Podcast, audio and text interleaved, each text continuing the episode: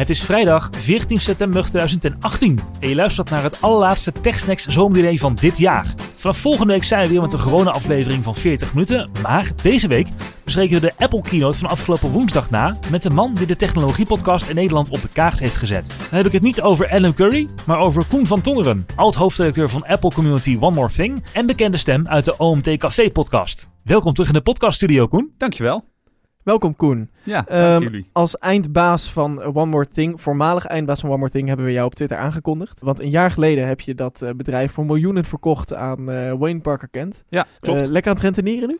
Ja, joh, ik, ik eh, klus maar gewoon een beetje bij voor de lol. Maar eh, ja, werken hoef ik natuurlijk niet meer. Hè? Dat, eh, dat lijkt me wel duidelijk. Ja, nou, Dus eh, ja, mijn, jacht, mijn jacht ligt hiervoor eh, aan de kade. En eh, ik ga zo meteen weer lekker, eh, lekker verder varen. nee, we hebben jou uitgenodigd omdat eergisteren er een Apple-event was waarin de nieuwe iPhones zijn aangekondigd, nieuwe Apple Watch. Daar gaan we het uitgebreid over hebben vandaag. Eh, want jij was ehm, heel lang eh, Mr. One More Thing, Mr. Apple in Nederland. Zelfs in de wereld draait door E- geweest. e- even, eh, ja, dat deed ik ook bij DWDD. En daardoor ben ik nooit meer teruggevraagd. ik ga het even nuanceren. Ik Oh. deed dat natuurlijk niet in mijn eentje. Hè? Eh, eh, We hadden ook nog Jan David en Lucas eh, in, in, in, in het managementteam zitten. Dankjewel voor het komen, Koen. Ehm, Goed. nee, precies. Dat delen jullie met z'n drieën natuurlijk. Maar jouw stem is wel bekend uit de OMT Café podcasts. En jij regelde de techniek bij OMT Live meestal. Ja. Zit je nog een beetje in de Apple-wereld? Nee, ja, nee, eigenlijk helemaal niet meer. Want nee, je vliegt nu de halve wereld over, hè? nee, eigenlijk de hele wereld.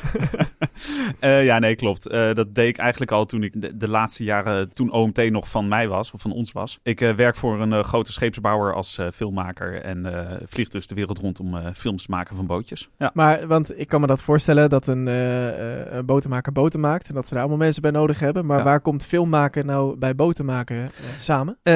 Nou, ehm, die boten moeten ook verkocht worden vervolgens. Ah, Anders blijven ze maar liggen. En daar heb je een afdeling communicatie voor. Die ervoor zorgt dat die boten er heel mooi uitzien. Dat ging altijd heel traditioneel. Daar gingen ze voor heel veel geld gingen ze daar eh, eh, bedrijven voor inhuren. Die vervolgens die bootjes eh, heel saai gingen filmen. En eh, ik had daar een andere visie op. En daardoor eh, eh, zijn ze mij eerst steeds meer gaan inhuren. En dan hebben ze op een gegeven moment gevraagd: eh, mogen we je niet eh, kopen? Nou. en toen zei je, nou, Net, net, net zoals One More Thing bleek alles te kopen, inclusief mijzelf. oké. Ja, en het leek ons goed. Twee generaties OMT aan één tafel. En Maarten erbij om het Apple-event met jou na te bespreken. Je hebt het wel gekeken of niet? Nou, uiteindelijk heb ik het gekeken, maar ik heb het in eerste instantie op een hele bijzondere manier eh, tot me eh, genomen. Eh, want ik was deze week in Zweden en tijdens het Apple-event moest ik in de, in de, zat ik in de auto van Oscar Scham. Wat, je- waar jullie nog nooit van gehoord hebben, want er wonen maar 17.000 mensen, ergens een kustplaatsje. Moest ik naar Linköping rijden. En dat is gewoon twee uur lang eh, door het bos eh, heen rijden en gewoon opletten dat je geen elanden uh, omver rijdt. En, eh, maar ik kon natuurlijk niet gaan kijken. Ik, ik, ik reed zelf. Dus ik Ja. had een, eh, een eh, AirPod in waarmee ik de keynote luisterde. Wauw, je En dat is dus echt, ik kan het jullie eigenlijk aanraden, want dat is echt een hele leuke ervaring. A profound way, an amazing way to blow away. experience. Nou Nou ja, ja, blow away precies. experience. Precies, ja. ja want ik had dus echt een, een beeld gekregen van de iPhone, eh, de nieuwe iPhone en de nieuwe Apple Watch. En eh, bij de iPhone bleek die vrij goed te kloppen. Maar bij de Apple Watch, toen ik hem daadwerkelijk zag, Ah, een ja. dag later, bleek die opeens toch heel anders eruit te zien dan ik, het beeld wat ik gemaakt had tijdens die autorit. Alright, cool. Daar gaan we het zo meteen over hebben. Maar ehm, ik wil eigenlijk eerst meteen naar de nieuwe iPhone. Want de opvolger van de iPhone 10 is aangekondigd. En dat is eh, de iPhone Extra Small. Ik bedoel eh 10S geworden. Ehm, wat zo extra small is die niet. Het is een telefoon met 5,8 inch OLED-scherm eh, en een gouden randje, Ramon. Ja, en een 6,5 inch scherm, de iPhone 10s Max. Want hij is niet meer plus. Nee, dat... Ik denk dat we eerst gewoon even meta op de naam moeten gaan of zo. Ik, ik, ik heb een tip voor jullie. Die- Dat gebruik ik nu zelf. Want ik, ik kan al die, al die letters en zo niet meer uit elkaar. Overigens, het is gewoon iPhone X. Hè. Laten, we dat even, laten we daar even mee beginnen. Eigen schuld, dikke bult. Op het moment dat je er een X achter gaat zetten, dan is het gewoon de X. En nu is het dus de XS. Maar in het Engels kun je daar XS van maken. En XS is een soort overdaad. Een, extreem, hè, een extreme overdaad. Ja. Ja, Dus als je wil, eh, eh, als je in de Apple Store staat en je eh, zit te denken, ja, wat was nou ook weer de meest extreem overdadig dure telefoon? Welke telefoon, voor welke telefoon moest ik ook alweer eh 1699 euro? Hi sir, I'm looking for an iPhone XS. Ja, Where can I find it? Access Oh. iPhone. Wow. Voilà. We've got it here. Eh, dat is een mooi ezelsbruggetje, ja. Ja, vanaf 1159 euro. Maar als je de grote wil, is die vanaf 1259 euro. En de 512 gigabyte. Ik zou niet weten hoe iemand dat op zijn iPhone vol krijgt. Is 1559 euro. En de 6,5 inch is dan 1659 euro. Dat is toch raar inderdaad, hè? Want ze blijven die dingen nu eindeloos maar groter maken. Ehm, maar tegelijkertijd hebben ze een paar jaar geleden van die functies aangekondigd waarbij het echt totaal niet meer toe doet hoeveel ruimte je op je iPhone hebt. Ja, alles staat in iCloud Drive. Je Precies. foto's worden weggepompt naar de cloud. Tenzij je daarvoor kiest omdat. Maar het staat standaard op alles in de cloud. Ja, 512 gigabyte. Ik krijg het niet vol. Nee, ja, ik heb ook niet helemaal begrepen waarom die keuze is gemaakt. Eh, hebben jullie hem trouwens besteld of niet? Ja, ik heb de 64 gigabyte besteld. 64 gig. Koen? Eh, nee, ik heb nog niks besteld. ja, ja, We hebben de verkeerde gast uitgenodigd. Ja, ik denk het ook. Jongens, ik ga maar weer. Ik vond, ik vond het wel leuk. Maar ehm, ja, nee, weet je wat het is? Eh, kijk, vroeger toen ik inderdaad nog bij One More Thing zat, was het sowieso veel makkelijker. Om gewoon, en, en dan wou je ook gewoon elk jaar het nieuwste van het nieuwste. Nu moet ik gewoon zelf betalen voor die dingen. Ja, En ik heb dus, ik heb dus ja goed, net een jaar geleden volgens mij 1329 euro uitgegeven aan de telefoon. Ik vind het wel even goed eigenlijk. ja. ja dat, is, dat zijn beste bedragen. Hè? Dat, Ja, het- Overigens, wat ik, eh, want ik heb hem ook besteld, de eh, iPhone 10s en dan 64 gig inderdaad. Ehm, maar ik heb hem dan, en dit is geen reclame eh, of, of sponsorpraatje, maar ik heb hem bij mobiel.nl besteld. Dat is een wederverkoper, die doet allemaal abonnementen verkopen. Zo, ik heb mijn vorige iPhone daar ook gekocht. Maar die, wat ik denk, ik vond het interessant. Want die biedt die iPhone, eh, bieden ze aan voor, 906, eh, voor 969 euro. Tenminste, dat deden ze vanmorgen. In combinatie met een Vodafone Red abonnement. En toen zat ik te denken, hoe kan dat nou? Want dat is 190 euro binnensleepkorting voor Vodafone, denk ik. Wat ze regelen. Ja. Dus wat zij volgens mij doen, is dat ze prijsafspraken hebben over de hoeveelheid abonnementen die ze verkopen. En daarover provisie krijgen. En dat ze dan ehm, zonder winstmarge die iPhone erbij doen. Om maar die abonnementen met provisie te verkopen. Zodat ze onder de streep nog steeds geld overhouden. Maar ik, ik vraag me af, mag dit eigenlijk wel? Want Nou. Apple is toch heel streng in zijn, in zijn eh, eh, verkoopprijzen? Dat was inderdaad even waar ik heen wilde. Want dat is wel boeiend. Je ziet dit steeds vaker. Ehm, je kan eh XS ook, als je het snel uitspreekt, Access van maken. ja. Apple wil natuurlijk wel heel toegankelijk blijven.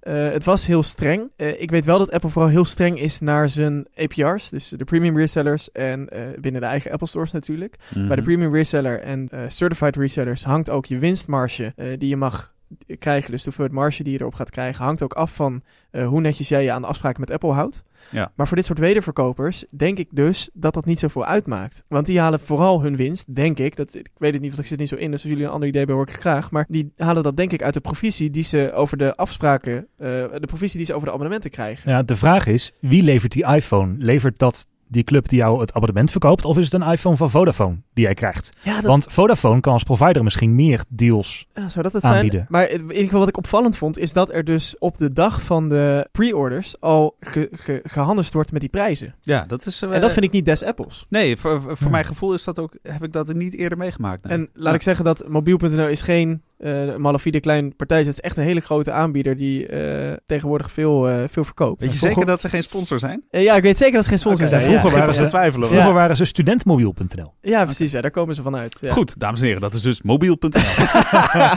nee, maar goed, ik, ik gooi gaan we dit nu op naar de tafel. reclame. ja, ik gooi dit op tafel omdat ik dat dus inderdaad niet des Apples vind. En, maar misschien wel past binnen Apples beleid dat ze die iPhone toch aan zoveel mogelijk mensen willen verkopen. Terwijl ze hem telkens maar duurder en duurder en duurder en duurder maken. Wat vinden jullie daarvan eigenlijk? dat ze de iPhone altijd maar duurder en duurder en duurder maken. Er was sprake van dat hij dit jaar goedkoper zou worden en dat is niet gelukt. Nou, niet jawel, dat is wel gelukt. Er is, een, er, is, er is een betaalbare iPhone die gewoon de, de latest en de greatest heeft op dat OLED-scherm na. Maar ja, dat, is, dat is een soort van...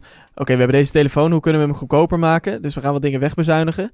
Eh, er was, dan kijk even Raymond aan, want jij zit in de Apple-geruchten. Er was volgens mij echt sprake van dat het nieuwste high-end model goedkoper zou worden, toch? Ja, er was sprake van, maar goed, dat is dan gerucht op gerucht op gerucht. Dat je de Max zou kopen voor de prijs van de gewone iPhone. Dat de gewone iPhone 10 dan, iPhone 10 opvolger dan wat in prijs zou zakken. Dat je daaronder dan weer de opvolger van de iPhone 8 kreeg. Maar waarschijnlijk is dat door 100.000 translators vanuit het Chinees, Koreaans gewoon de prijs van die iPhone eh, 10R geworden. Ja want En ja, ik, ik mag dan niet meer eh, zo actief in de Apple blogosphere zitten. Maar ik, als ik dit gerucht gelezen had, dan zou ik het niet eens geplaatst hebben, denk ik. Want dat Apple die een nieuw product goedkoper maakt dan zijn voorganger. Ik weet niet of ik dat ooit heb meegemaakt. Nou ja, Apple die goedkopere telefoons op de markt brengt is ook Nee, van dat- de laatste tijd. Hè? Nee, nee, goed. Maar dan, dan is er altijd een budgetmodel bij. Maar de, de latest en de greatest, daar moet je ook echt gewoon eh nou, Voor in lappen. excess voor betalen. ja moet je voorlappen. Hey, als we de keynote er even bij pakken, dan viel mij één ding op. En dat is dat er volgens mij nog nooit een keynote zoveel over de chips is gesproken. Ja, de geweldige A12 Fusion chip met ja, en de ehm, Bionic chip. de Bionic chip en een aparte core voor machine learning, waar de ontwikkelaars ook toegang tot krijgen. En Apple heeft altijd gezegd, we hebben niet zoveel over specs meer wat je ermee kunt doen. Want om nog een beetje een soort van eh, structuur te houden, eh, we gaan het nu even hebben over de iPhone 10s of de XS. Moeten we het niet eerst even eh, hebben? Nou, ik, ik, ik,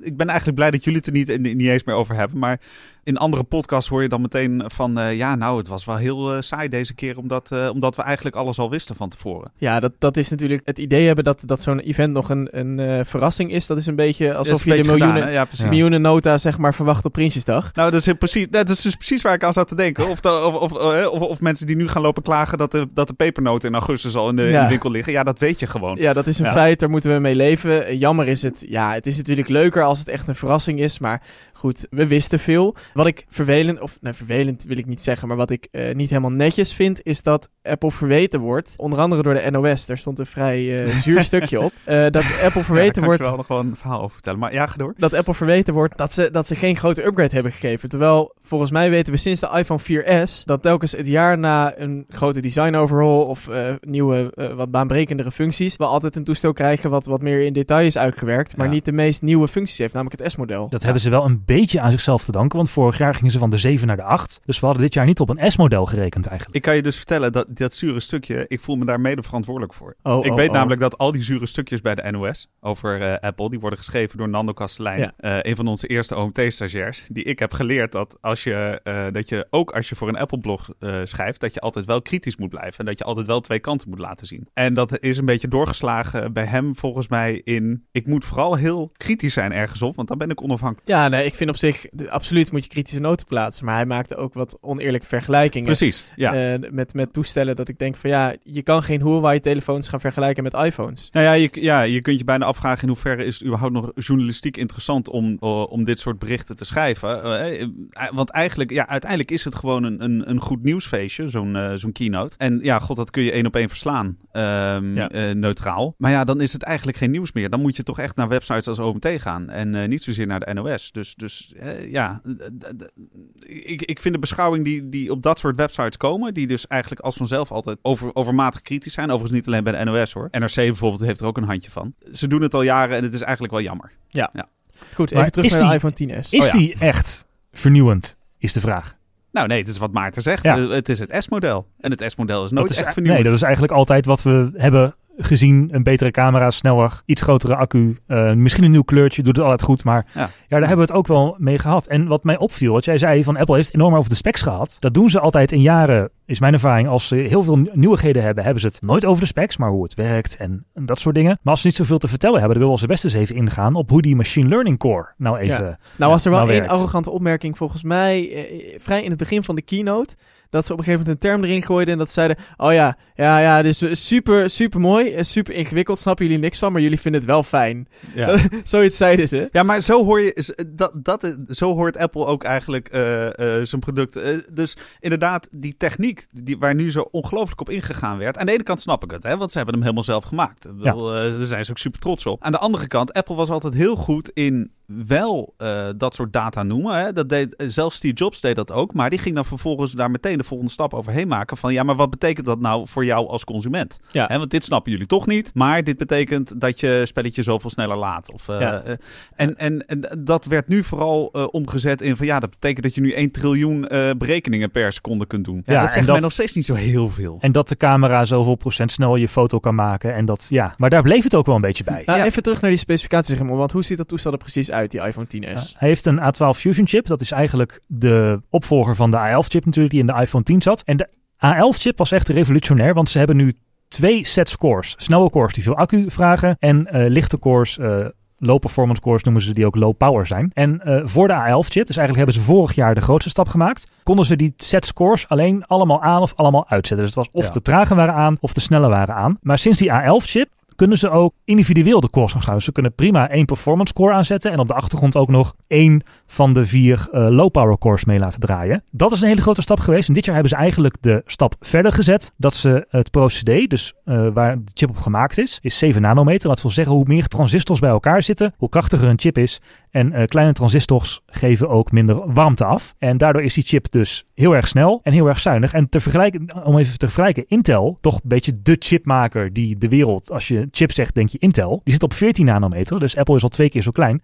En Samsung perst momenteel met moeite, echt met moeite 10 nanometer eruit. Dus het is op zich wel echt een, echt een hele prestatie van Apple dat ze uh, die chips zo hebben kunnen maken. Dus ze mogen er wel trots op zijn. Ja, en dat voor zo'n klein bedrijfje met... Uh... nee, maar je, je, je hebt is helemaal net gelijk. start-up hoor. af Ja, nee, precies. Gewoon een start-up. Maken ze al winst eigenlijk. Ehm, eh, dat, eh, het, het- is bijna Tesla-achtig, hè? Want iedereen had zoiets van... eh, nou, een, een, een, een, autofabrikant op deze markt erbij, dat kan eigenlijk niet. En dan gaan ze ook nog eens elektrische auto's maken. Nou, eh, veel succes, dat gaat nooit lukken. En nu, eh, de hele wereld wil een Tesla. Ehm, en Apple is het inderdaad gelukt op een markt met, met, waar- waar, bedrijven, een, een, paar spelers, al jaren elkaar net een klein beetje voorbleven. En al jaren eh, daar aan het doorontwikkelen zijn.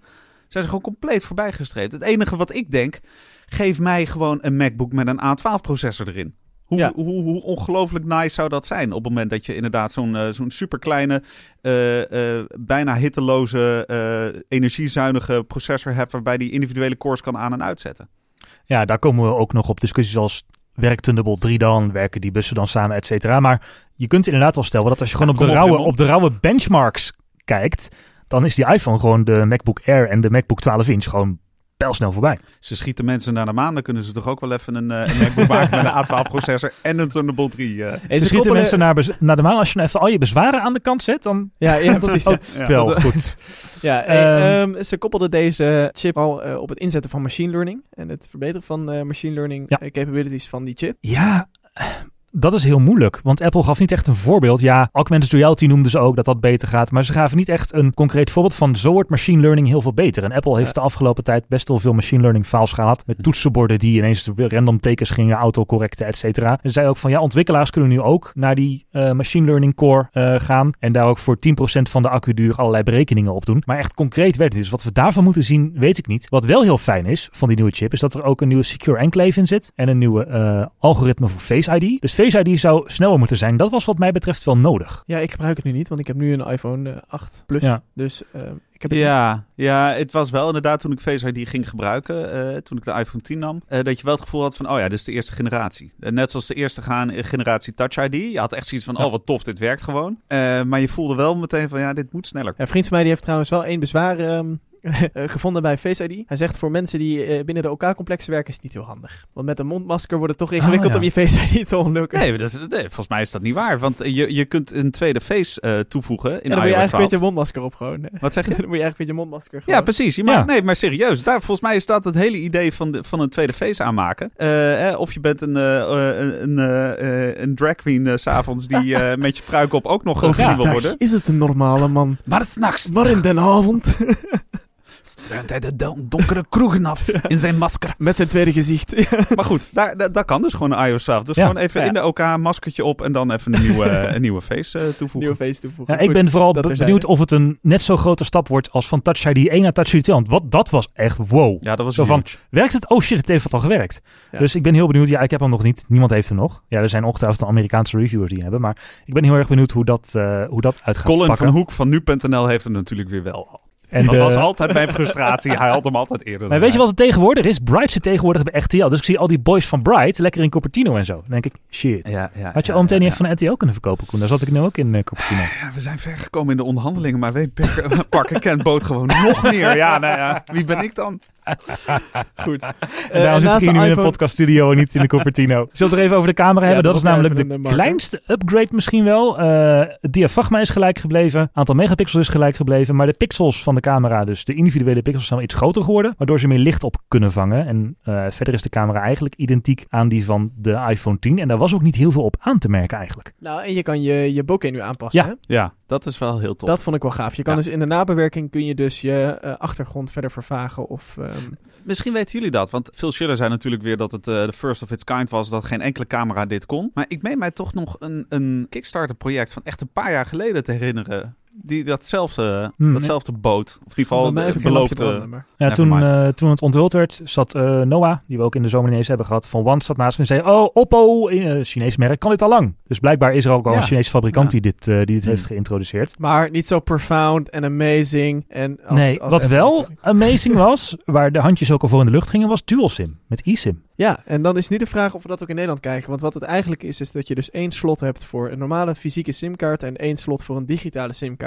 Waarbij je bij de provider een kaartje met een QR-code koopt, die scant en de sim activeert. En die kan dan simultaan draaien. We kennen natuurlijk dual sims telefoons al heel erg lang. Ehm, alleen deze iPhone die kan dan tegelijk die nummers actief houden. En dan krijg je gewoon binnen wat je binnenkrijgt op welk nummer. Ja, dus je kunt op twee nummers gebeld worden en hij swapt. In Nou- Amerika werken ze samen met, ik zeg even uit mijn hoofd, zo'n acht providers. Waarbij die eSIMs eh, verkocht worden. Ze worden nu ook al gebruikt daar in de Apple Watch. In Nederland is het nog niet bekend. Vodafone heeft ook aangegeven eh, nog niet te weten wanneer ze ermee gaan beginnen. Want dat is een van de twee providers in Nederland die eh, genoemd werd als grote naam. eh, Ja, ik heb dus alle Ja. drie de providers gemaild in Nederland. oh, want ja, sorry. onderzoek. Hè? Eh, en alle drie hebben ze teruggemaild. Ja, we volgen het met belangstelling, maar we hebben momenteel geen aankondiging. Ik heb gehoord dat eh, providers er bepaald niet warm voor lopen, omdat het veel makkelijker wordt om van provider te switchen op het moment dat je met e-sims werkt in plaats van met fysieke sims. Ehm, alleen op een gegeven moment zullen ze er gewoon niet meer onderuit kunnen. Er komt een moment, en ik weet niet of, eh, ik denk niet dat ze zo lang gaan wachten hoor, maar er komt een moment dat Apple zegt van, oh by the way, het simkaart eh, slot, ja dat is er niet meer. ja, ik Ja. lever maar een eSIM. Je doet het maar met een e-sim. Opvallend Maar detail is dat er voor China eentje is, eh, Nou- een versie is uitgebracht met twee SIM-slots. het punt is, dit, ga, dit gerucht gaat echt al jaren echt, over dat ja. Apple met een dual sim telefoon uitkomt. Ik heb altijd gezegd, ja dat gaan ze echt niet doen voor die paar mensen.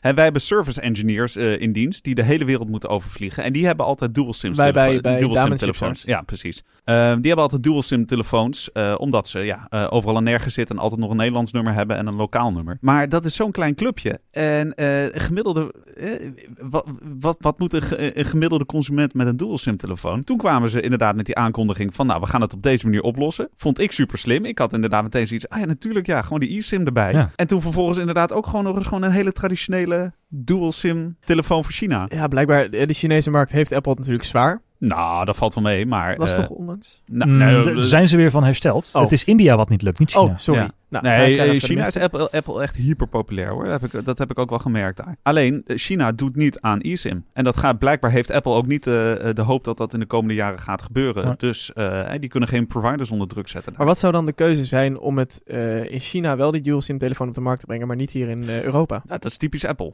Dat is gewoon, jij danst maar naar onze pijpen. Dit is, wij, wij geloven in eSIM, dus daar moeten jullie ook maar in geloven. Anders koop je maar een Android.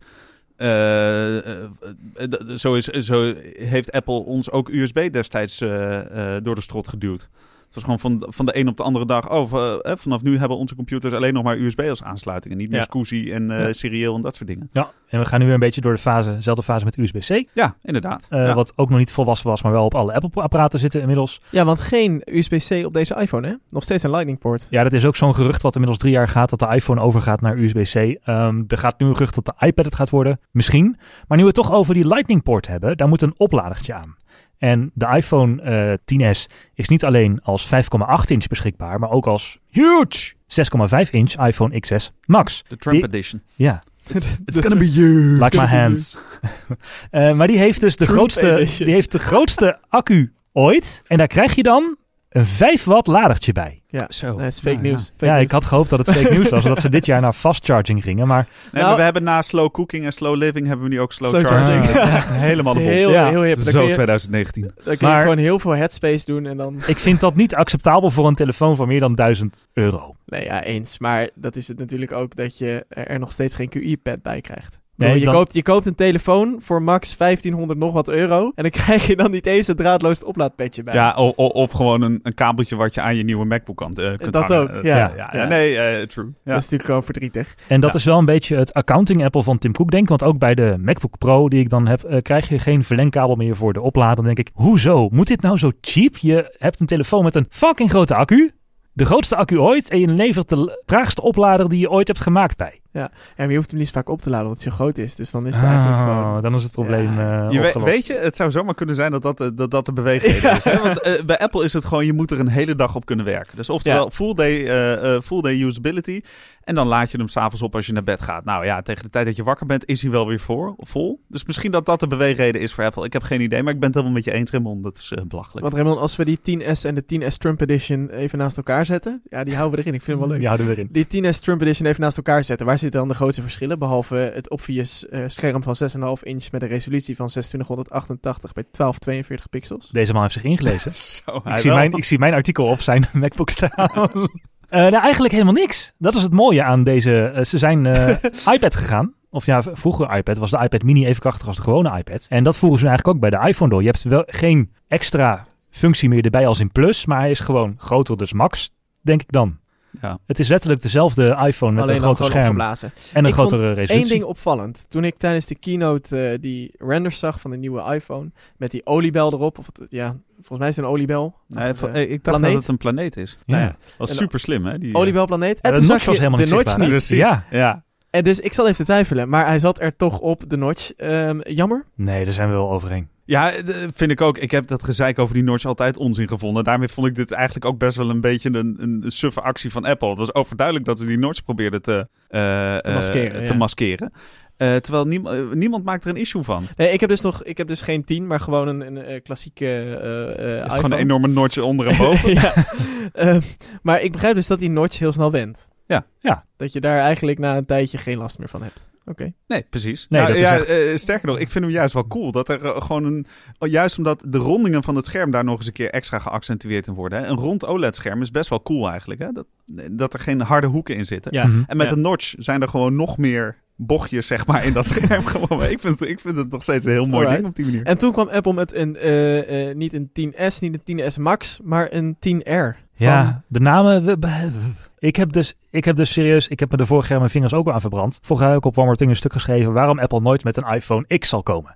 En ik denk, ik ga dit jaar niet, niet weer een stuk schrijven met waarom de naam XR en XS onzin is. One more thing, fake news, fake news. Ga ik mijn vingers niet nog een keer aan branden. Maar het is wel, ja. Maar is het bekend inmiddels waar de R voor staat? Nee, Raar. raar. Re- Ja. reasonable? Reasonably priced? Reasonable, Ja. ja. ja, dat is die wel. Nou ja, eh, relatief. Relatively reasonably. Relatively reasonably Ja. RFP. Nee, maar even, bedoel, eh, ze hadden toch de C. De C was toch prima? De C stond voor color. De C, Ja. de C kon je voor cheap zien. De- Dat was gewoon, de budget editie heette C. Ja, Ja. ik heb geen idee waarom dit, eh, waarom Nee. dit zo is. Raymond, maar... Dit is eh, wel een beetje de terugkeer van de iPhone 5C.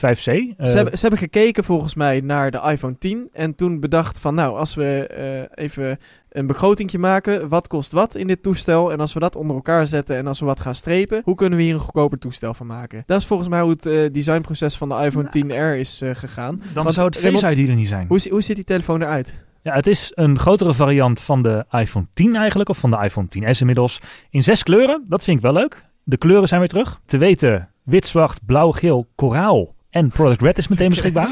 wij doen net aan blauw, wij doen aan koraal. Ja, we doen aan blauw, niet, eh, niet aan blauw, aan koraal. Eh, hij is 6,1 inch, dus een mooi tussenmaatje tussen de iPhone 10s en de 10s Max. Hij heeft net zo krachtige A12-chip als de 10s. Hij heeft iets minder eh, geheugen, 3 GB RAM, maar daar is iOS heel goed in om het efficiënt te handelen. Hij heeft ook Face ID, net zo goede gezichtsscanner. Ehm, wel een LCD-scherm in plaats van een OLED-scherm, dus de het scherm is een stuk goedkoper qua productie. Het ziet er ook goedkoper uit. Hij, ziet er, Ja. hij heeft iets dikkere schermranden ook. Door dat eh LCD-scherm dat kun je niet zo makkelijk buigen. Ehm, en hij heeft maar één cameralens.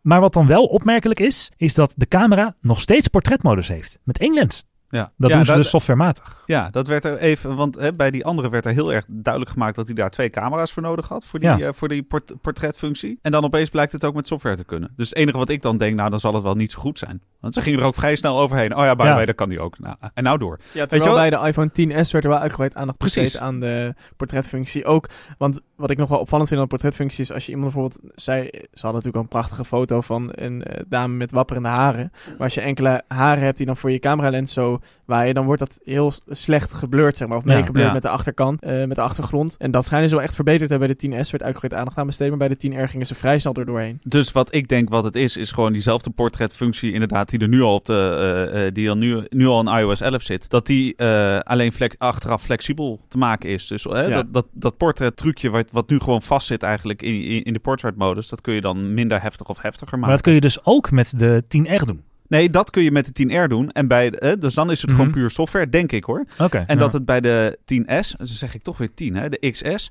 eh, Lekker eigenwijs. Ja, precies. Dat het daar gewoon, eh, dat het daar wel degelijk, hè, dus dat hij daar wel degelijk meer data in die foto stopt, waardoor je er achteraf eh, Ja. echt fysiek in die foto nog aanpassingen kan dat was ook die, die Super HDR, of eh, wat ze erin hebben gestopt. Zit dat ook in de 10R? Nee, want daar heb je de tweede lens voor nodig Ja. om de belichting op aan Oh, te ja. passen. Ja. Dus die kan die niet. Maar verder, ja, Google heeft natuurlijk met de Pixel 2 al gedaan. Maar die uploadt de foto, zeg ik nu uit mijn hoofd, naar de cloud om die portretmodus toe te voegen. En daarna weer terug. Advertentietjes aan te koppelen, een profieltje aan te maken. Dus eh, Google die gebruikt gewoon zijn enorme datacenter. En Apple kan het nu dus blijkbaar door die A12-chip, die dus een miljoen miljard berekeningen per seconde kan, Ja. ook in de software doen. En die chip is dus krachtig genoeg om dat per foto eh, lokaal te doen. Ook een opmerkelijk verschil tussen de iPhone eh, 10s en 10R is dat alleen de 10s gigabit 4G heeft. Dus eh, was altijd een dingetje. De iPhone loopt best wel achter tegenover onder andere Android-smartphones met de 4G-chips. En alleen de 10S heeft nu gigabit 4G gekregen en de 10R heeft nog de 4G-chip van de iPhone 10. Ja. Wat niet heel erg veel zal betekenen voor Nederlandse providers, maar het is wel een verschil. Ik denk dat je praktisch kunt zeggen dat het echte enige echte grote verschil tussen die twee telefoons de, eh, het LCD-scherm Ja. is. En, eh, en de prijs. Want nou- deze vanafprijs is Ja. nu... Eh, dan scroll ik even heel snel dan in mijn kijk even artikel. naar me- meneer OMT. Het is toch 800 gek om dat te zeggen nu. hè? 859 euro, meneer ex-OMT. Ja, nou precies. En daarmee is hij dus wel een heel stuk betaalbaarder geworden. Of eh, betaalbaarder dan, eh, eh, dan de XS. Nog steeds een krankzinnig dure telefoon. Ja, god. Oké, maar, nee, maar daarom ook. Het is ook eigenlijk geen budgettelefoon. Hè? Het is dus niet van we hebben naar de iPhone 10 gekeken en dan gekeken hoe kunnen we die goedkoper maken. Het is eigenlijk we hebben naar de iPhone XS gekeken en gekeken hoe kunnen we die goedkoper maken. En waarom? Hè, dat was jouw vraag, Maarten, volgens mij. Waarom zou Apple dat nu gedaan hebben? Ik denk dat dat er heel erg mee te maken heeft met wat ze vorig jaar gezegd hebben. Namelijk, de iPhone 10 is voor ons het voorbeeld van hoe wij de toekomst van de smartphone zien. Nou, en op het moment dat je dat gezegd hebt, dan kun je daarna niet meer met een model uitkomen wat daar weer helemaal van afwijkt. Dan moet je inderdaad ook dat volledige scherm hebben met alleen een notch erin. En eh, ja, dan, dan kun je ervoor kiezen om gewoon de 10 te behouden en die een beetje goedkoper te maken. Maar ik denk dat ze hiermee wel een, eh, een, een, slimme, slimme stap zetten. En als je naar een budget iPhone op zoek bent, kun je de nu iPhone 7 voor eh, minder dan ooit kopen. 529 euro bij Apple. Maar de premium resellers mogen inmiddels goedkoper verkopen. Want ik zag hem bij EMAC al voor 50 euro minder bijvoorbeeld. Ja. no-spam hashtag no. Ehm, maar, dat, is ook nog steeds wel bij prima... mobiel.nl ik. Wat kosten die bij mobiel.nl, Maarten? oh, we gaan een factuurtje sturen naar ze, denk ik. Ja, dat is op zich hè, de 10% Cook-strategie. Gewoon geen compleet nieuw budgetmodel uitbrengen, maar wel een, eh, de oude modellen in de line-up houden. En die iPhone 7, ondanks dat hij twee jaar oud is, kan nog prima, zeker met iOS 12. Ja. Kan die echt voor iemand die een, wel een iPhone wil, maar geen hoofdprijs wil betalen, kan hij nog prima mee. En ik zou eigenlijk zeggen, koop dan zeker de iPhone 7 en niet de 8. Ja, eh, dat ben ik. Ja, inderdaad. Als je, als je ehm, eh, in de oude vormfactor blijft, dan gewoon de allergoedkoopste. Maar ik, ik, ik, ik, ik- het begint wel steeds gekker te worden, voor mijn gevoel. Met de hoeveelheid oude modellen die maar in productie blijven. Ja, daar hebben ze nu een beetje mee afgeregeld. Eerst was de 6S en de 7 en de SE. Ja. Oh, En de SE is er nu De uit. SE is er nu uit en de 6S is er ook uit. Ja, ja. Dus ze hebben nu de 7, de 8 en dan de twee premium eh 10 modellen. ja. Nou, vind ik nog steeds de zevende, acht. Ja, nou ja, goed. Ja, Ik ze zullen die onderkant van de markt moeten bedienen, denk ik. Ja, ja, ja, goed. Dan kun je afvragen, wil je dat? Als, eh, maar goed, Ja, ze blijkbaar willen ze dat. Nou ja, goed. Ze kunnen in ieder geval zeggen van inderdaad, hè, we willen wel iedereen dezelfde eh, goede iOS-ervaring geven. En dankzij iOS 12, wat echt helemaal gericht is op oude modellen nog steeds levensvatbaar eh, houden.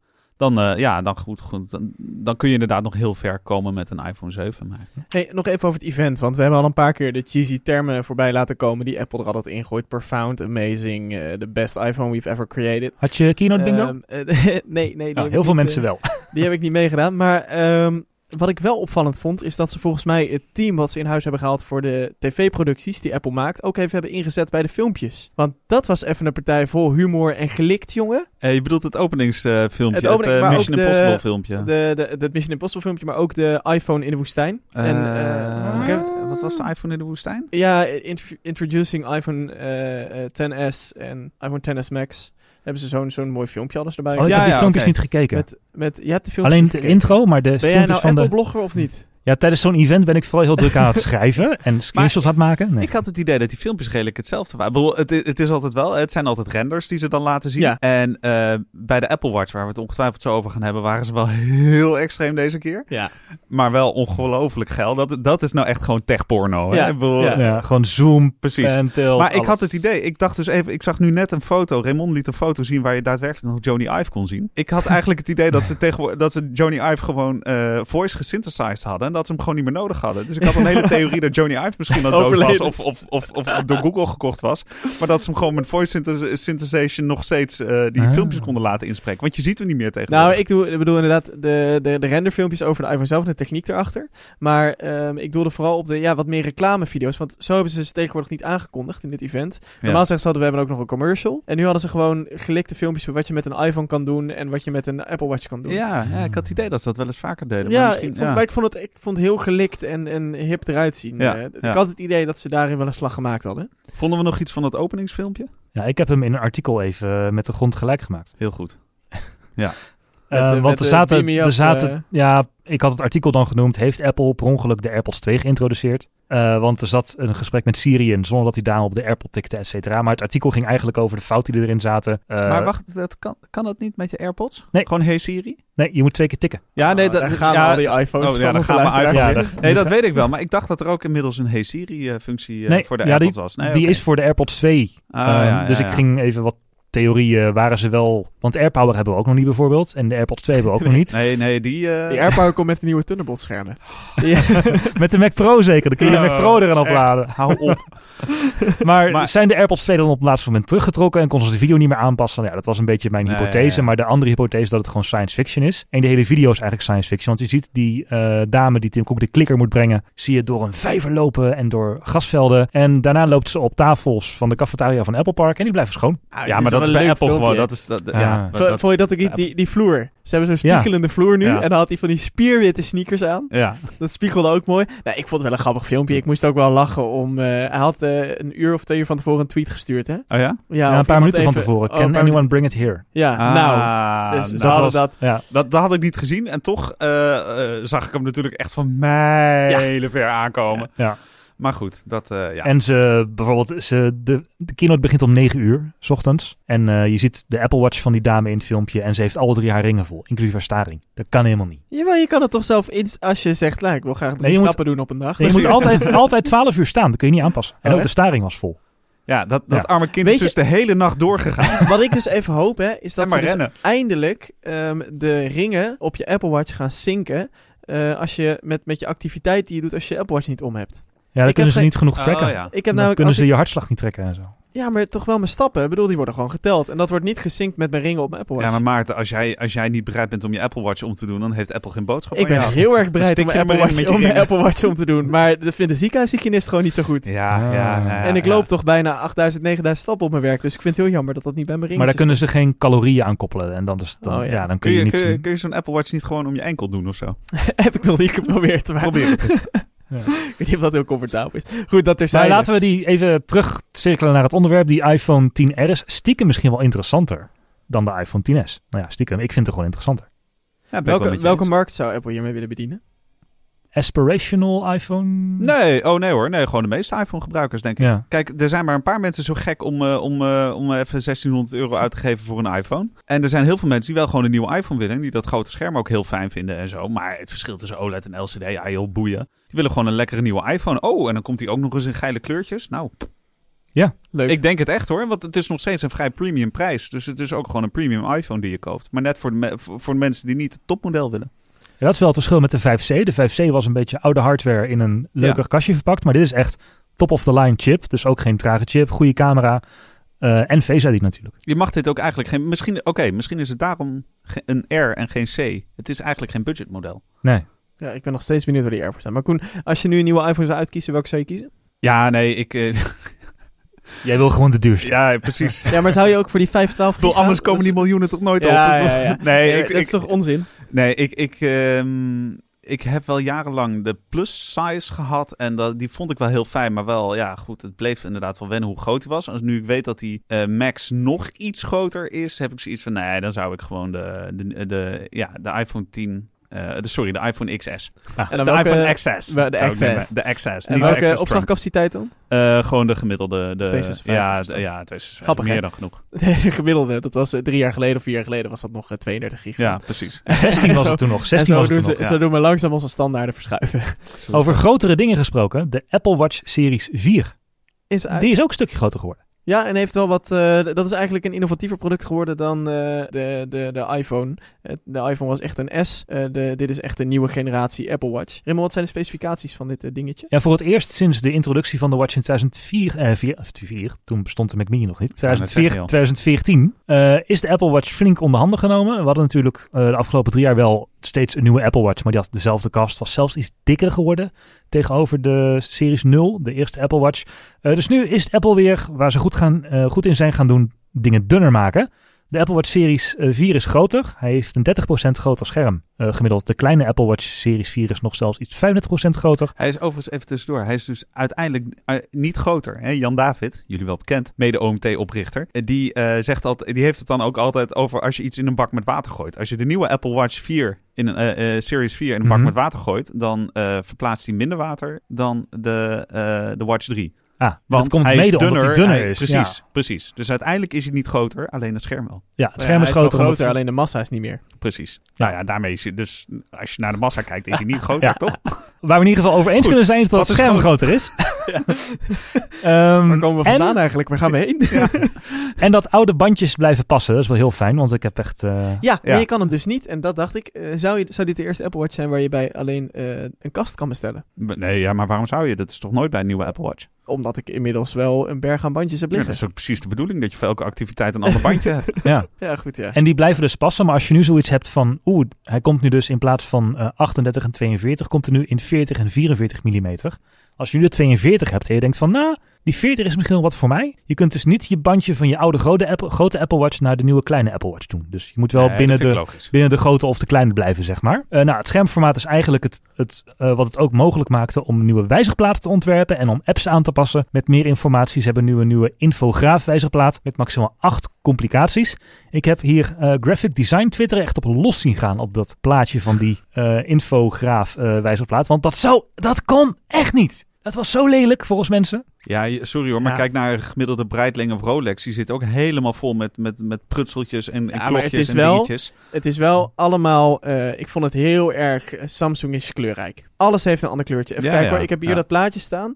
Even kijken hoeveel kleuren ik tel. Nou, dit gaat gewoon eh, het hele kleurenspectrum wel in zo'n zo'n balkje. Dus dat zijn, eh, ik denk dat ik al gauw, want er zit ook nog een plaatje van de aarde bij. Dus ik denk, ik ga zo aan de tien kleuren die je op één scherm hebt. Dat, dat schreeuwt gewoon Aziatische eh, AliExpress eh, smartwatches. Samsung. Ja, ja. ja, ja. Ja, ze hebben ook een witte versie van, de, van deze wijzerplaat en die is wat meer toned down. Maar misschien wilden ze dit gewoon tonen van shit, kijk hoeveel erop kan.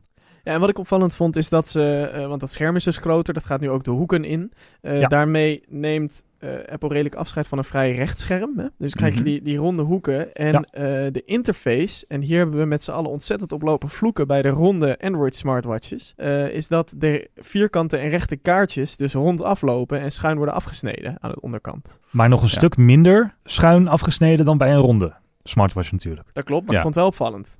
Ja. Ja. nou ja, ik denk dat dit ook gewoon een beetje Apple is van... eh, kijk, wij kunnen eh, schermpjes maken met afgrond. Want het schijnt dus dat, dat het echt... Tot aan de Eh, zijkant doorloopt, hè? Ja, nee, maar, maar dus dat het echt... Dat, het, dat ze niet pixels maskeren die er stiekem wel achter zitten... maar dat het scherm echt stopt daar. En dat is technisch nog best wel ingewikkeld om een scherm te maken met een afgerond hoekje. Dus Ja, het is niet voor niks een OLED-scherm. Dat kunnen ze inderdaad in die hoeken snijden. ja, ja. Ehm, en het is altijd ja, minder erg dan een hele ronde app eh, smartwatch. Een collega van me heeft zo'n Samsung smartwatch. Waar je echt gewoon, als je daar een e-mail op wil lezen, dan ugh, heel gek. Of een kaart op wil bekijken of een afspraak is heel gek. En dit toont, wat mij betreft, ik weet nog wel, een paar jaar geleden hadden we de Moto 360. Maar dat was eigenlijk de Moto 270. Ja, Eh, maar we zijn nu ineens bij die Apple Watch Series 4, die best wel impressive is. Groter scherm, een beetje afgeronde hoekjes, heel veel informatie. Hij is ook heel veel sneller. Maar het meest interessante is misschien wel, die nieuwe chip is 64 bit, veel sneller, dat de hartslagmeter sterk verbeterd is. En dat hij een ECG kan maken. Ja, Ja, ehm, nee, dus er is een tweede aan toegevoegd, toch? Volgens mij. Je hebt nog steeds Ja. een hartslagmeter die verbeterd is. En daarna is er, daarnaast is er nog een hartslagmeter. Je hebt een Nou, optische meter en een elektrische Hadden we meter. maar iemand met een beetje medische kennis hier in de studio. hè? Ja, dat zal fijn zijn, hè? Volgens mij is werk en hobby nog nooit zo dicht bij elkaar gekomen.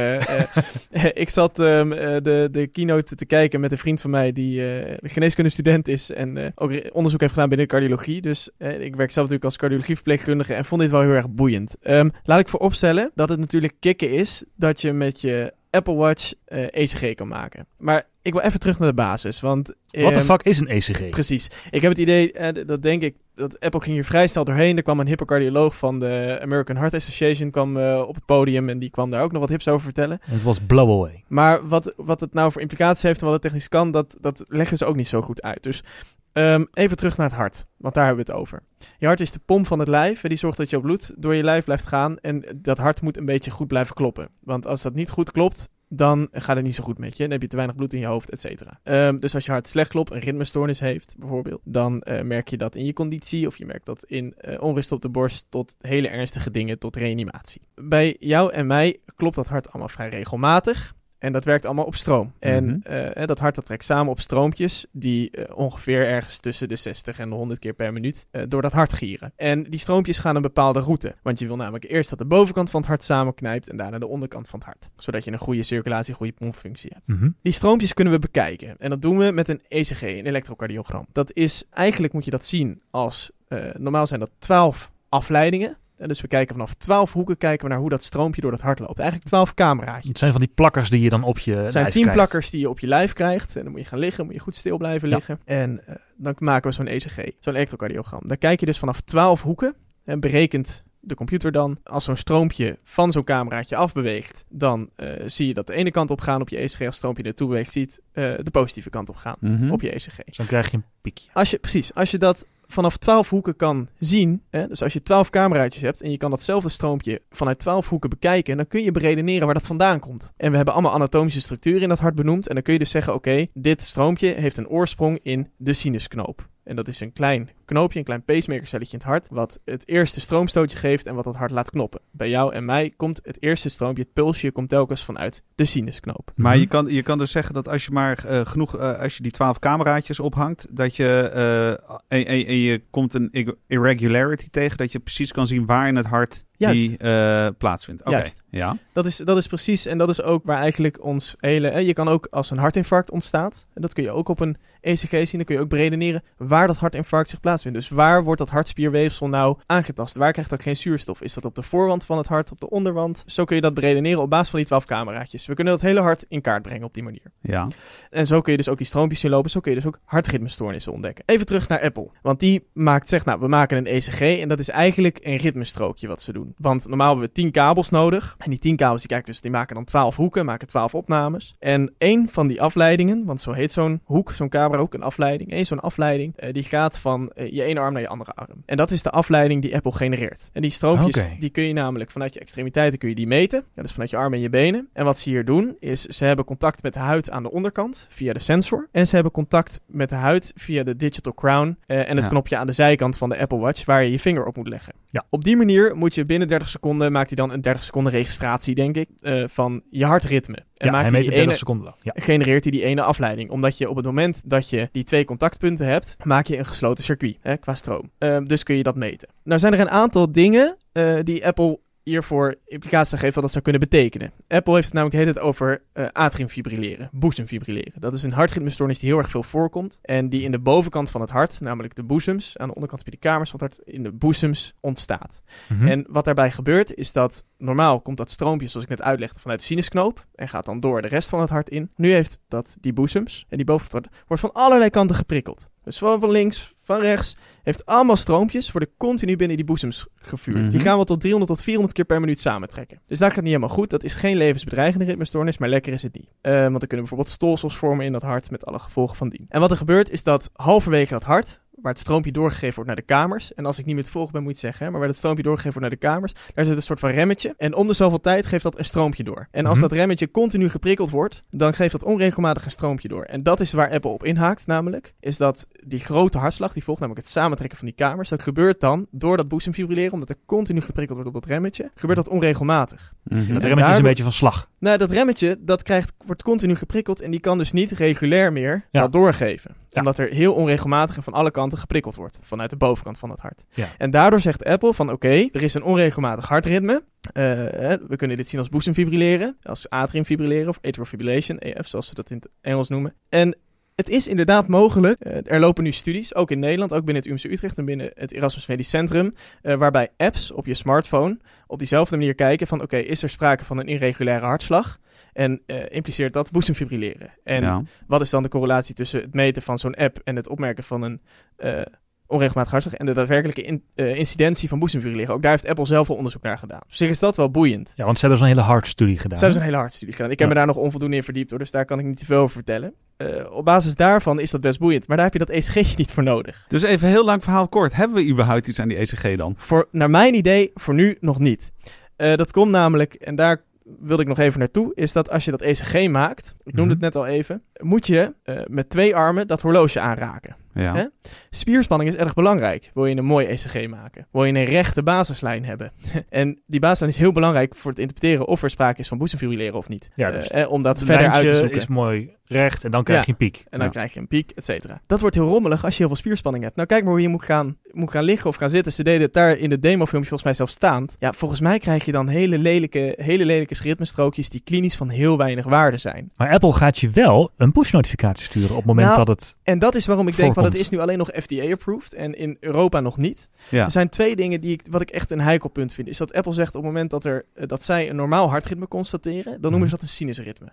En ik heb het al even gehad over die sinusknoop. Kun je vanuit één cameraatje wel beredeneren dat dat stroompje daadwerkelijk uit die sinusknoop komt? Nee, eigenlijk niet. Daar heb je zeker drie afleidingen voor nodig. Mhm. Eh, wil ik in de kliniek kunnen zeggen van oké, bij deze patiënt is sprake van een sinusritme, dan moet ik naar drie afleidingen kijken. En daar is afleiding 1, die je creëert, met, eh, die, die is er niet eens één van. Nou zullen ze daar wel een soort van correlatie hebben gedaan, oké, van bij de meeste mensen, je kan het aannemen. We gooien maar- die machine learning van die A12-chip nou gooien ja, er even Je bij. kan, het, je, Ja, kan ja. het, je kan het aannemen, maar aannames, daar doen we niet zoveel mee in de gezondheidszorg. Want dan vinden we net wat, wat Maar waarom heeft de FDA en de, eh, het goedgekeurd en staat de Amerikaanse Hartstichting er dan achter? Wat Ja. zien die erin? Omdat er lopen eigenlijk twee dingen door elkaar. Dat boezemfibrilleren opsporen, waar ook in Nederland studies naar lopen, is best wel zinnig. En is best Mhm. wel interessant. En ik denk dat we eh, op een, op een, ja, nog in een pre-fase zitten van dat we dat daadwerkelijk kunnen uitrollen. En dat is een van de meest voorkomende ritmestoornissen. Daar had die cardioloog ook verhaaltje over. Over het Ja, ja. opsporen van boezemfibrilleren. Maar over die hele ECG-functie. Ik zat zelf nog te denken van oké, hoe kan dat nou bij ons in de praktijk eventueel voor wat zinnigs eh, zorgen. En bij dit soort dingen vind ik het altijd belangrijk. Ik heb me vaker in de podcast, eh, zowel bij Technics als andere podcasts, uitgelaten over het al dan niet meten van dit soort dingen bij gezonde mensen. Ik vind dit voor gezonde mensen een leuke gimmick. Voor patiënten kan het mogelijk van waarde zijn. Ehm,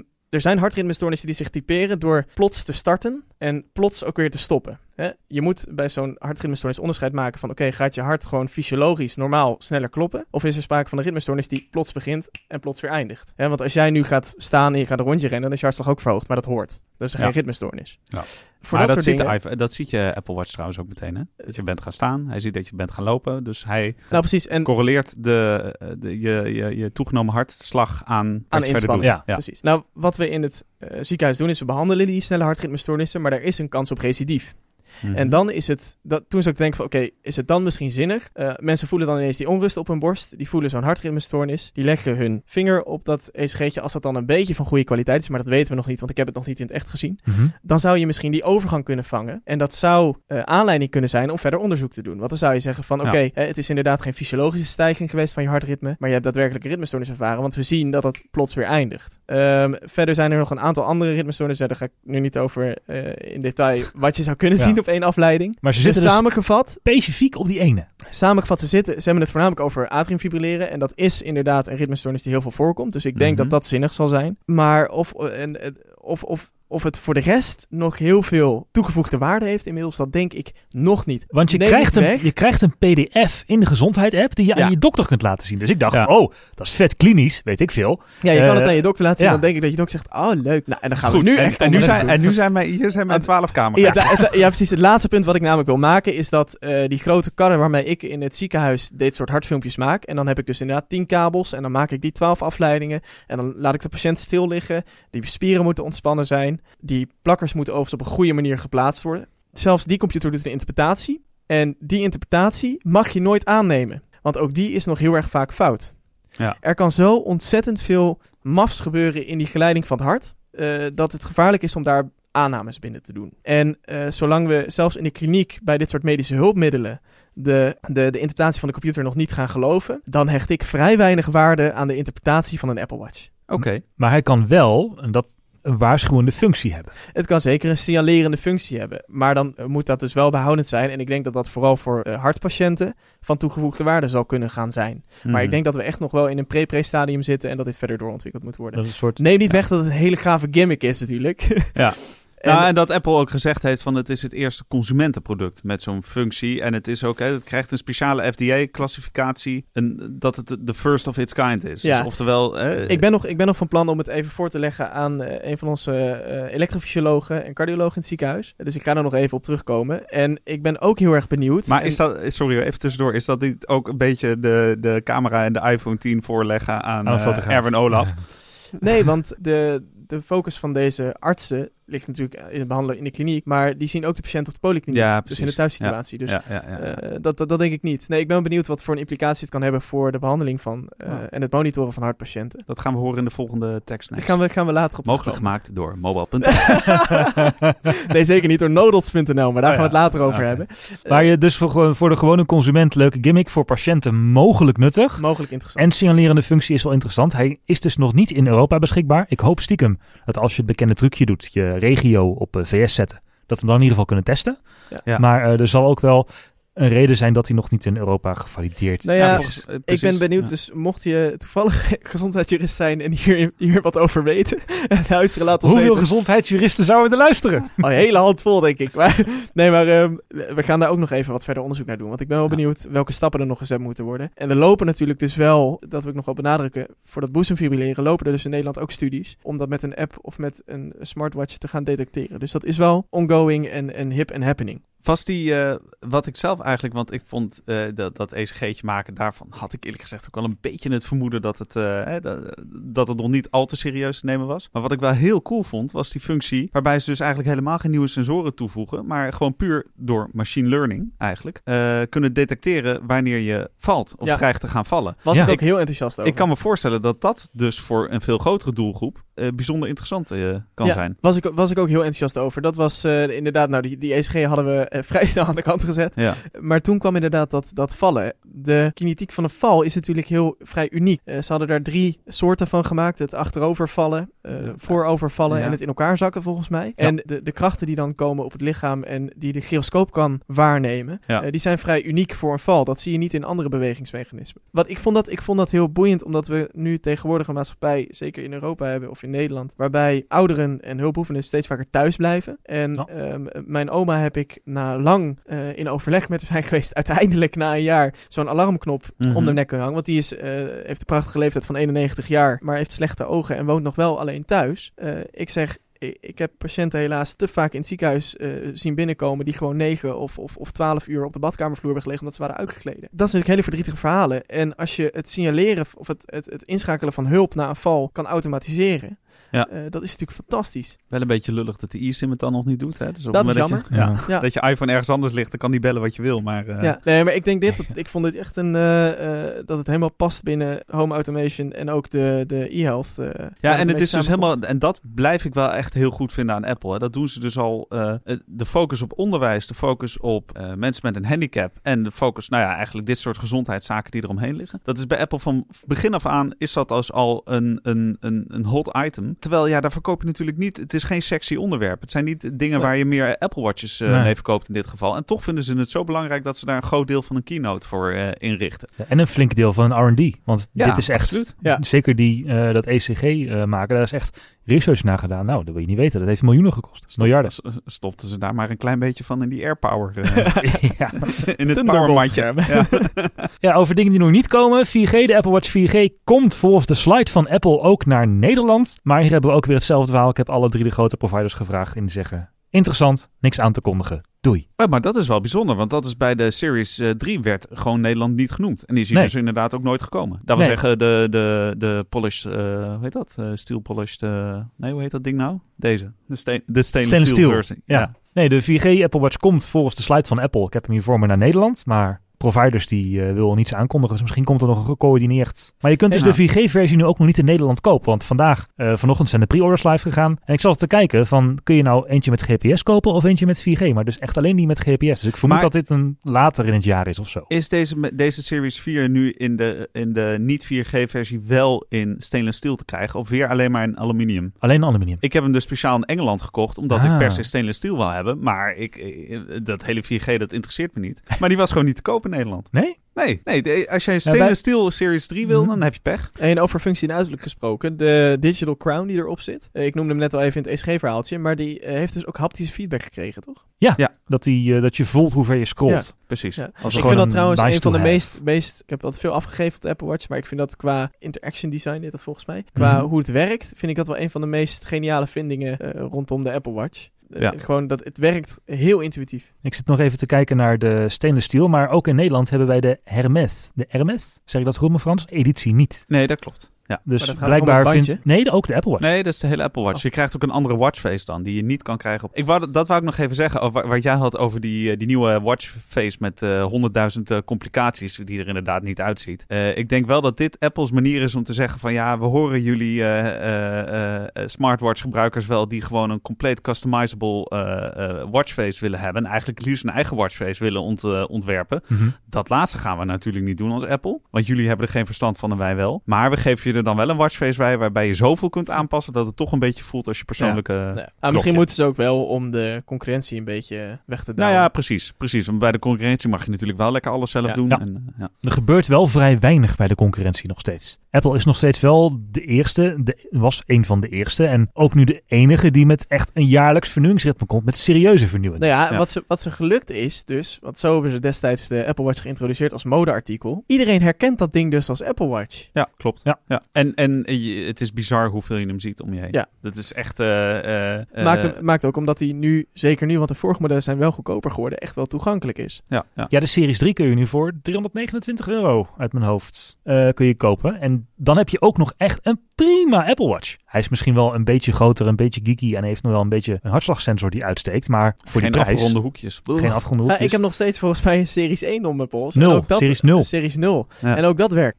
Maar die gaat niet meer naar WatchOS 5. Nee, maar goed, hij doet in principe wat ik fijn vind aan een Apple Watch, is gewoon die berichtjes doorsturen. En Ja. eh, ja, uiteindelijk vind ik het wel grappig om met die, eh, die, die hartritme dingetjes wat meer te spelen. Gewoon omdat ik het een leuke gimmick vind. Maar voor de rest is het nog steeds een functioneel horloge. Ja, ja, dat is helemaal waar. Ja. En voor, voor de inderdaad 99% van de, de, de gevallen ben je ook, gebruik je hem inderdaad alleen als notification reader. Ja. Dus eh, ja, dat doet hij prima. Ga jij een nieuwe Apple Watch kopen, Koen? Ja. En welke? Ehm, de duurste. Gewoon de duur. Nou nee, ik ga ze, nee, dat is inderdaad een goede. Ik ga ze wel even naast elkaar leggen. Ik ga even kijken of ik misschien overga naar de kleine. Oh ja. Ik Ja, vind deze ook, niet eh. te groot, maar ik vind niet dat hij nog groter moet worden dan dit eigenlijk. Hè, dus ik heb nu de 42 mm eh, Series eh, 3. En misschien ga ik nu dus wel voor de 40 is het dan, hè? Geloof Ja, ik. Bij 40. De nieuwe, de 40 mm. En dan gewoon stainless steel. Die ja. vind ik heel mooi. Dus dan moet je even een tripje naar... eh, ja, je bent toch vaak nog in het buitenland? Daarom. Ja, hè, joh, probleem. geen punt. Ik twijfel nog een beetje tussen de... Ik ga hem wel nemen, maar ik twijfel tussen de kleine en de grote. Dus de 40 en de 44. Ik zou het zo zonde vinden van mijn bandjes. Ik heb helemaal geen, geen klein bandje voor de Oh, Apple shit, Watch. dat is waar. Want ja, als je van een grote naar een kleine gaat, dan passen je bandjes niet meer. Ja, en ik heb zo'n, eh, weet je wel, zo'n, hoe heet het? De, Link ding- bracelet. Die, die link bracelet. Geen kostte 600 euro of zo. Ja, dan ga ik in het, oh ja, nee, ja, oké, dan ga ik de, ja, dan moet ik de 44 nemen. Dan blijft het maar bij de grote. Helaas. Heeft de Apple Watch jou inmiddels voldoende verleid? Nou ja, ik bedoel... Ik vind- bedoel ja, het, je, je raakt er wel een soort van aan gewend. Eh, Dat, dat, dat moet ik eerlijk toegeven. Ik heb dit ding nu de tijd en ja, ik draag hem wel veel. Eh, ja, nogmaals, op mijn werk heb ik dus nooit om. Het is eigenlijk een soort cavia. Je raakt eraan gewend. Ja. Je raakt er nooit echt aan gehecht. Nee. Maar op een gegeven moment Ja, denk het je, is. ach, Het is. het is er. Ja, nou ja dat, dat vind ik nog steeds wel jammer. Ik heb hem op mijn werk dus nooit om. Dus ik heb hem heel vaak heb ik hem niet om. Maar het is, het is leuk. Ik, eh, of ik er dan weer 500 euro voor over heb voor een nieuwe. Ma, weet ik nog niet. Ehm, Hm. Kun je dit niet als een eh, business expense eh, eh, doen? Onder het mom van een Ja. ECG-check? eh? Ja, gewoon even declareren op het werk, ja. ja, joh. Ja, Ja. dat wat we om nog even declareren en health, zorgverzekeraars, dan moet dit ding er ook steeds aantrekkelijker voor worden. Om dit te vergoeden. Om, dit, dan om een het- Apple Watch te vergoeden. de- Of- Ja, ik, zit, ik, zit daar, ik zit daar te weinig in, maar we hebben Europa en in Nederland volgens mij onderscheid tussen een medisch hulpmiddel en een eh, medisch apparaat. Dat, dat heeft heel erg met eh, de, de juridische eh, kant te maken en de waarde die daaraan ontleend kan worden. Oké. Ehm, Maar als we het puur even hebben over die, die noodknop van jouw oma. ja, dat Die, je, die heeft ze van de verzekering gekregen, denk ik. Eh, nee, dat ligt, als je aanvullend verzekerd bent, kun je inderdaad dat soort persoonsalarmering declareren. Eh, je zou dat hier ook kunnen doen. Ik weet niet of de zorgverzekeraar daar heel happig op is om dat te gaan vergoeden. Hm. Ehm, ik weet niet op. Ik zou dat even moeten nagaan hoe dat soort dingen geselecteerd worden. Maar dat zou dan sowieso een aanvullende verzekering komen. Nou ja, of je, want er zijn nu verzekeraars bijvoorbeeld die hun klanten belonen voor gezond gedrag. Niet Ja. roken bijvoorbeeld, of Ja. niet drinken. Je zou ook kunnen zeggen van, kijk, op het moment dat jij, eh, jij krijgt van onze Apple Watch, op het moment dat jij ervoor zorgt dat je in ieder geval drie keer per week je rondjes volmaakt. Ja, dan krijg je wel de vraag wie gaat het controleren, et cetera, et cetera. Ja, dan krijgen we weer een heel ander debat wat we nooit meer in deze het, podcast staan, gaan het, afronden. het staandoel is echt heel makkelijk te bereiken, hè, trouwens. Ik weet niet of jullie dat... eh, of ja, misschien is dat Nee. gewoon algemene kennis hoor. Je doet je post in de lucht. Nou, nee, nou, je hoeft hem niet eens in de lucht te doen. Dat is veel te veel moeite. Je kunt gewoon op de bank hangen en je pols van de bank af naar beneden laten hangen. Dan denkt hij ook dat je staat. Kleine tip voor de mensen thuis. Maar bij de nieuwe machine learning algoritme eh, smart gaat dat niet meer op. Ja. Oeh, misschien. hey jongens, en helemaal niks in de smart blockchain in de cloud, hè? Nee, en ook geen Jammer. AirPower. Ook geen AirPods.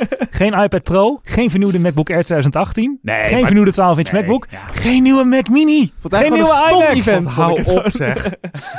En geen Nou, nou weet- Thunderbolt nou weet ik weer displays. waarom ik die site verkocht heb.